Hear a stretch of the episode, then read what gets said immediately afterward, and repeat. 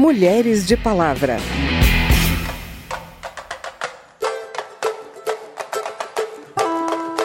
que na cabeça do assediador que acha que tem esse espaço e esse domínio sobre o corpo da mulher, o fato dela estar num ambiente de balada, parece que ela já está disponível para qualquer coisa. Você só dança com ele diz que é sem compromisso. É bom acabar com isso. Não sou nenhum pai João. Aí você tá no samba, no funk, no bloco, na boate, você tá na pista. Mas não quer dizer que você tá disponível para tudo, pro que deve é. Hoje a gente vai falar de limites que começam com não é não, mas vão além disso. E dos debates sobre leis para combater a violência contra as mulheres em lugares como bares, restaurantes e outros locais de diversão, onde aquelas que frequentam e as que trabalham também se sentem vulneráveis e sofrem assédio constante. Eu sou Vera Morgado e te convido a me acompanhar a partir de agora. Quando toco samba eu lhe tiro pra dançar. Você me diz não, eu agora tenho par. Parou, não quero passar daqui. Isso pode acontecer a qualquer momento do encontro. Agora, se a violência acontece mesmo assim, o estabelecimento pode ter protocolos de apoio à vítima. Alguns exemplos disso já existem fora do Brasil e aqui no país também. E é por aí que a gente começa o programa com a reportagem de Verônica Lima. É por estar na sua presença, meu pesado rapaz, mas você vai mal, mas vai mal demais. São 10 horas, o samba tá quente, deixa a morena contente, deixa a menina sambar em paz. Não é não. Eu sei que você já ouviu essa frase e sabe do que se trata. Se um homem se aproxima de uma mulher e ela diz que não quer nada com ele, ele tem que deixá-la em paz. Esse bordão foi criado para combater alguns mitos do tipo: ah, ela tá fazendo jogo duro, tá fazendo charminho, mas no fundo quer sim. Mitos que foram usados como desculpa pelos homens para insistir numa abordagem frustrada pelo não de uma mulher. Esse bordão permitiu alguns avanços no combate a agressões sexuais contra mulheres, principalmente em eventos e locais públicos de lazer, como baladas e festas de carnaval, mas não foi suficiente para convencer os homens de que o sim não é uma carta branca para que façam o que quiserem. Se a mulher está na balada e aceita ser beijada por um homem, não quer dizer que quer ir para casa com ele. Se a mulher vai para casa com um homem, não quer dizer que queira fazer tudo o que ele queira fazer. E como a gente já alertou aqui no Mulheres de Palavra, mesmo quando a mulher namora ou mesmo se casa com um homem, não quer dizer que ela tenha que dizer sim sempre que ele quiser fazer alguma coisa. Existe sim o estupro dentro de um relacionamento estável. Por isso, o novo bordão que precisa ser repetido é: pediu para parar, parou. A fundadora da Livre de Assédio, Ana Adobati, dá um exemplo. Tem casos de meninas que, olha, eu estava ficando com o cara, o cara se achou no direito de me arrastar para dentro do banheiro, eu não queria. E quando eu fui pedir ajuda à segurança, eles não souberam como agir, porque o cara disse é minha namorada, então quer dizer, a gente continua sendo uma propriedade do homem, que na hora que a gente permite né, esse sim parcial, viramos propriedade para ele fazer o que quiser com a gente.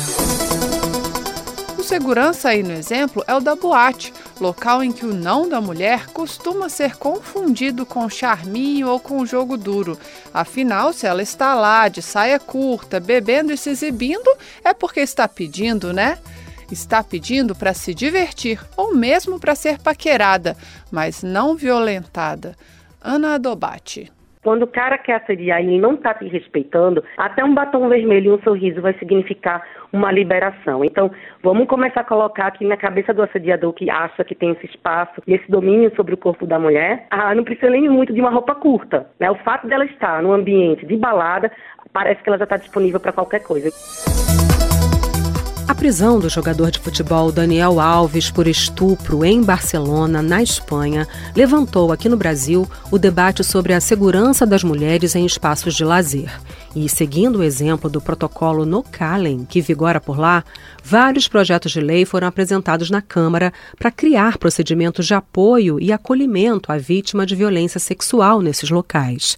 Como a proposta da deputada Dandara, do PT de Minas Gerais, que cria o selo Não é Não Mulheres Seguras para os estabelecimentos que adotarem práticas de segurança para mulheres. A Verônica Lima continua a reportagem agora por esse caminho. Ela explica a importância de se estabelecer medidas específicas de acolhimento da vítima e de preservação das provas do crime. É sobre esse acolhimento que trata o projeto da deputada Dandara. A Verônica retoma daqui. Para a deputada, o acolhimento ainda no local do crime é fundamental, pois muitas vítimas vão para casa, tomam banho e são desestimuladas a denunciar. Enquanto isso, as provas não são preservadas. A proposta da deputada é definir ações que a empresa deve tomar em situações como essa que tenha uma servidora, uma funcionária mulher para atender e acolher essa vítima que a vítima seja colocada num lugar apartado dos demais, para que ela consiga respirar, processar o que aconteceu e que esse agressor seja também imediatamente identificado pelos funcionários do estabelecimento. Que esse agressor seja colocado num espaço em separado, que ele não, não fuja, que ele não atrapalhe as provas, que sejam identificados acompanhantes que estejam com a vítima, que a casa acione imediatamente as forças policiais, o estabelecimento também fica responsável por preservar imagens, fotos, vídeos que possam contribuir na investigação. O Paulo Solmuti, que é presidente executivo da Abrazel, Associação Brasileira de Bares e Restaurantes, concorda com a necessidade de acolher e apoiar a vítima, mas vê nos projetos apresentados imposições que a maioria dos bares e restaurantes não vai conseguir cumprir. Segundo Solmuti, 65% dos estabelecimentos são pequenos, contam apenas com o dono, que muitas vezes tem baixa escolaridade, e um funcionário. Vamos ter que levar a pessoa agredida a um lugar reservado. 90% dos estabelecimentos do setor não tem outro lugar a não ser a cozinha e o salão. Ter o, o colaborador preparado para contato de vítimas de violência sexual. Quem vai preparar esse pessoal? Que órgão público ou que apoio nós temos da sociedade para preparar profissionais desse tipo? E aí por aí vai, preservar imagens. Câmeras filmando são um estabelecimento muito grande, que não chega a 1% do setor. Paulo Solmuti afirma que o protocolo no Calen tem a adesão de apenas 40 dos 10 mil estabelecimentos de Barcelona e que esse tipo de proposta não deveria ser tratado em projeto de lei. Mais efetivo, ele diz, seria investir na educação da sociedade, pois esse crime é cometido em vários outros espaços e com muito mais frequência do que em bares e restaurantes. Ele afirma ainda que já há iniciativas do setor para proteger as mulheres e evitar a violência. Em Minas, por exemplo, exemplo, a Abrazel fez parcerias com a Câmara Municipal de Belo Horizonte e com o Tribunal de Justiça para que os estabelecimentos adotem medidas parecidas com as previstas no protocolo no Cali. Em Belo Horizonte nós temos mais de 200 estabelecimentos que aderiram. Essa campanha ela parte de colocar cartazes orientando primeiro quais são os direitos da pessoa, aonde ela recorre a socorro público, por exemplo, o telefone da Polícia Militar, um QR Code que encaminha para um site de denúncia que é do Tribunal de Justiça e, obviamente, há iniciativas de acolhimento que são muito importantes. Por sua vez, a fundadora da Livre de Assédio, Ana Dobate, faz uma provocação. Muitos locais já se preocupam em evitar brigas, furtos e roubos. Será que um abuso ou estupro não é tão grave quanto uma briga entre dois homens? Por outro lado, ela concorda que para que um protocolo como o Nocalen funcione, é preciso que o governo faça sua parte também, com mais investimentos em polícia e na rede pública de acolhimento. Sem esquecer que as funcionárias de bares, restaurantes e boates também são vítimas de agressões e precisam ser incluídas na proteção quem está sendo confrontado com um cliente, que muitas vezes a gente sabe que no ambiente de bar fala, ah, mas eu sou amigo do dono, né? Então, como é que você consegue culturalmente olhar para essas mulheres que trabalham, e também homens, né? Porque homem também sofre assédio, para a gente conseguir ponderar essas mulheres, esses homens que trabalham na noite, para que peçam ajuda e cobrem desses estabelecimentos um posicionamento. Inclusive, a gente tem que olhar para as leis trabalhistas, né? Para olhar que essas pessoas que trabalham, elas também precisam ser protegidas, né? Segundo Paulo Solmuth, 63% da mão de obra do setor é feminina, mas também nesse caso ele diz a solução passa pela formação da sociedade, incluindo os empresários, para que promovam dentro das empresas o debate e canais de denúncia. Se eu fingir e sair por aí na noitada, me acabando de rir as mulheres já sabem que a mudança nesse padrão social violento depende não só de leis, de aumentar a proteção para as mulheres. Precisamos que os homens quebrem com esse padrão de comportamento que hoje leva o nome de masculinidade tóxica. Um dos caminhos para isso tem sido a reunião em grupos de terapia. O Casa dos Homens existe há 12 anos aqui em Brasília. É um lugar onde os homens se sentem à vontade para falar sobre questões íntimas e dividir experiências.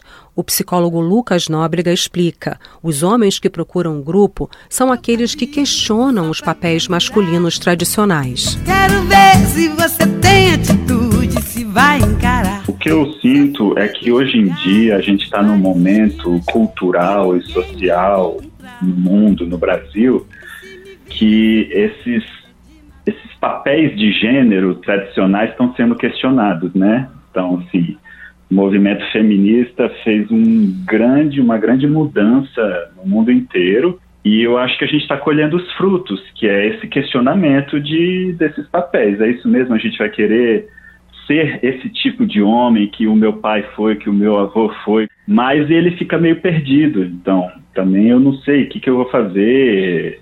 É, tenho dificuldade de falar das minhas emoções mais profundas com os meus amigos, não tenho muito lugar. Se eu sumir dos lugares, dos bares, esquinas e ninguém me encontrar. O grupo de homens se torna uma opção viável como espaço de suporte para esse homem que, segundo descreveu aí o psicólogo Lucas Nóbrega, parece perdido ao não se encaixar nos padrões de masculinidade tóxica. Ele quer descobrir um novo jeito de ser homem. É um homem mais aberto, um homem que entra mais em contato com as suas emoções, que tenta se expressar de alguma maneira. E quais são os comportamentos que os homens estão questionando para construir um novo jeito de ser homem? O psicólogo Lucas Nóbrega descreve para gente. É uma masculinidade que diz para o homem o seguinte: você tem que ser viril, em todos os sentidos, não só sexual, mas você precisa ter um emprego, precisa ganhar muita grana, você precisa ser forte, você precisa desempenhar tudo demonstrando força. E esse homem ele tem dificuldade de, de, demonstrar qualquer tipo de vulnerabilidade, de fraqueza, impotência. Então ele não vai saber lidar com as suas emoções. E se eu não sei lidar com a minha emoção, eu vou ter que expressar isso de um outro jeito. E esse outro jeito é a violência grupos de debate, de terapia, locais onde os homens possam falar abertamente e sem serem julgados sobre questões mais profundas, surgem em escolas, igrejas, empresas. E o Lucas Nóbrega afirma que os homens percebem cada vez mais a necessidade dessa mudança no padrão de comportamento. Os homens já estão percebendo aos poucos que isso não está sendo legal para eles. Um homem que começa a se questionar se o comportamento dele está sendo de alguma maneira tóxico, está reproduzindo uma masculinidade tóxica, esse cara já entrou num caminho legal.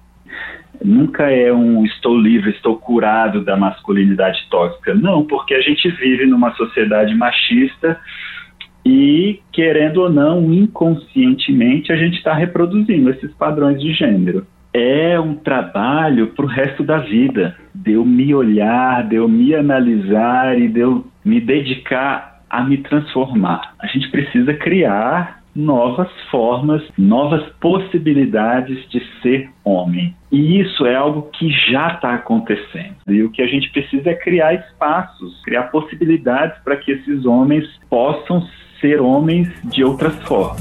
Quando toco samba, eu lhe tiro pra dançar. Você me diz não, eu agora tenho par. E esse foi o Mulheres de Palavra. Nesse programa a gente ouviu Sem Compromisso, música do Geraldo Pereira e Nelson Trigueiro, na voz de Martinalha. Com ela a gente também ouviu Cabide, composição da Ana Carolina e Deixa a Menina, do Chico Buarque. A produção foi de Cristiane Baker e Lucélia Cristina. Reportagem Verônica Lima. Trabalhos técnicos Marinho Magalhães. Também na reportagem e na edição desse programa, eu, Vera Morgado, agradeço a sua audiência. Se você quer sugerir um tema pra gente, o e-mail é rádio@câmara.leg.br e o WhatsApp é 61 99978 9080. O Mulheres de Palavra é produzido pela Rádio Câmara e transmitido pelas rádios parceiras em todo o Brasil, como a Web Rádio Cultura de Santa Maria, no Rio Grande do Sul. Para conferir outras edições do programa, vai lá no site radio.câmara.leg.br ou no seu agregador de podcast preferido. Tchau, até a próxima. Mulheres de Palavra.